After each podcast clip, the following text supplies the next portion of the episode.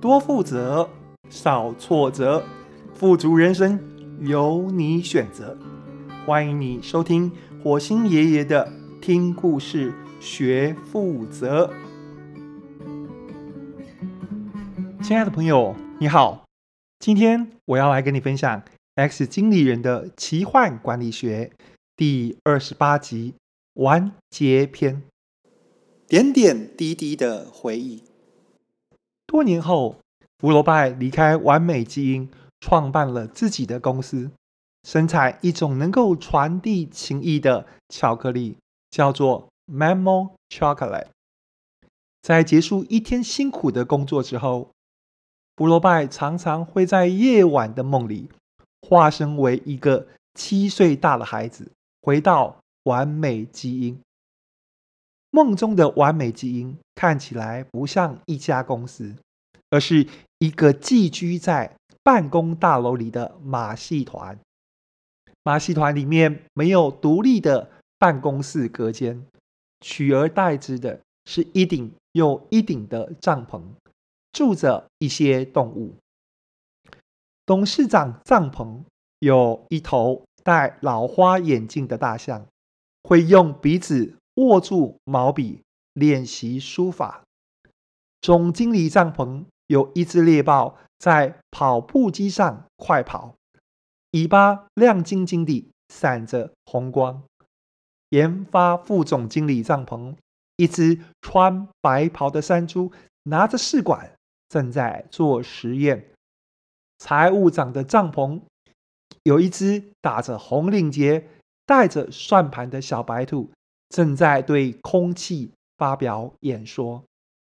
挑高的行销副总经理帐篷，天花板吊灯一闪一闪，里面的长颈鹿正在换灯泡。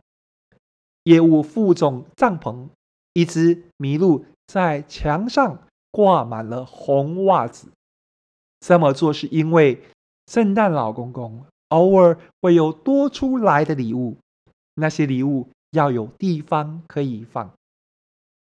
梦中，小福罗拜在帐篷之间穿梭，无忧无虑地玩耍。所有的动物里面，小福罗拜最喜欢大象，因为即使是一个像他这么不重要的孩子，大象也会给他时间。大象的名字叫做贝多芬。每当他走出帐篷，就会用象鼻子一把卷起小福罗拜，把它放到自己的背上，带着福罗拜去巡视完美基因。所有人都敬重大象，经过他身边的人都会跟大象打招呼。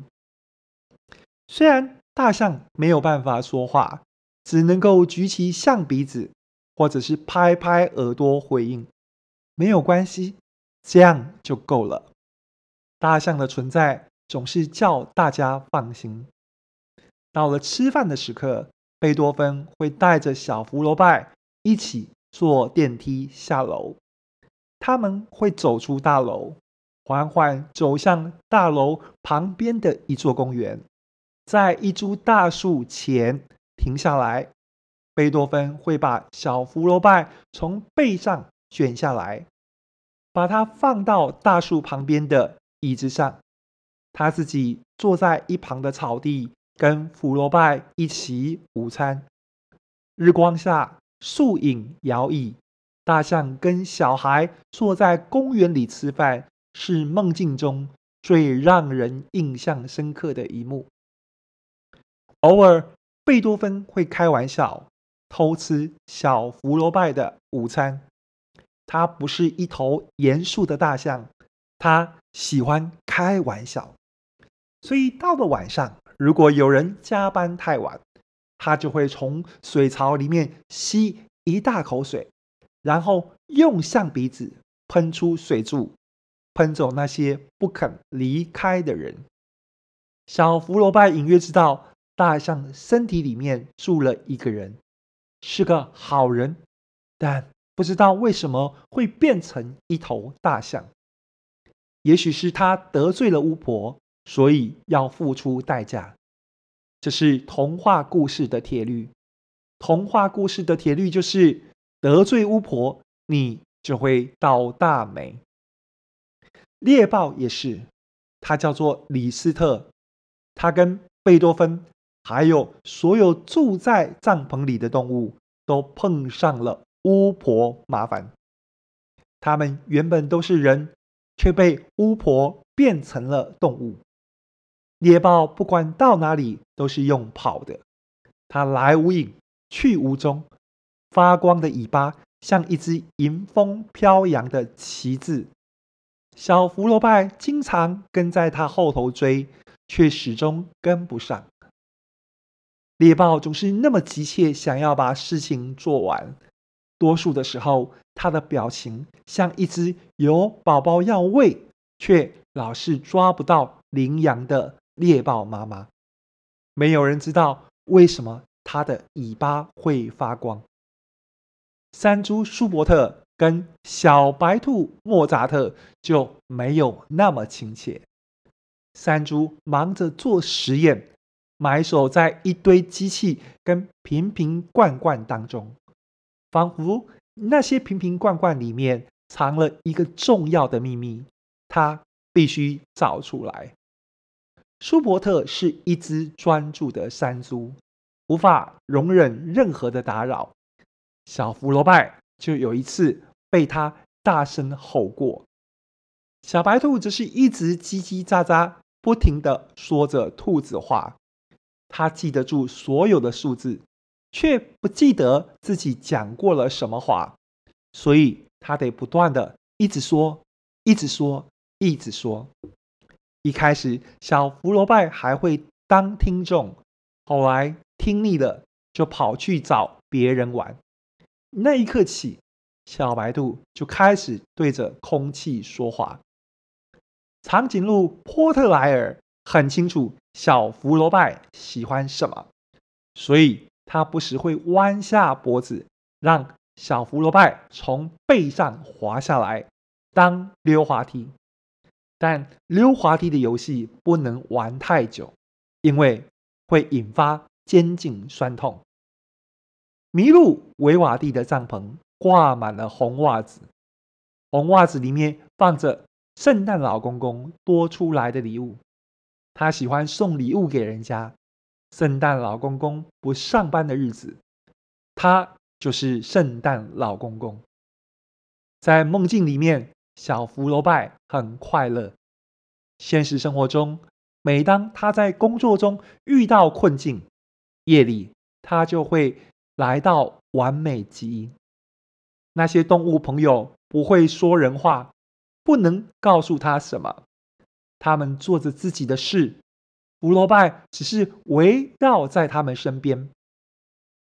梦里的完美基因跟他以前待过的完美基因公司完全不一样。也许正是经由梦的膨胀。把现实里的情节跟场景变得像童话故事一般，才意外地安慰了福楼拜。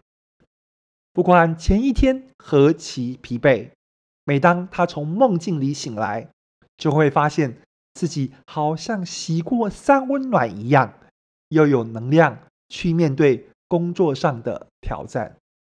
每天眼睛睁开，就是新的一天。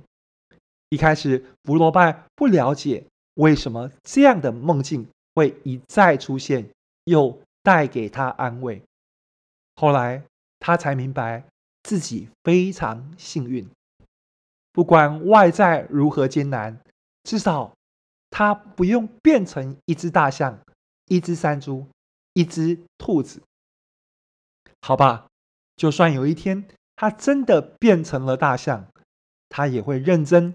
开心地往前走，成为一只值得敬重的大象。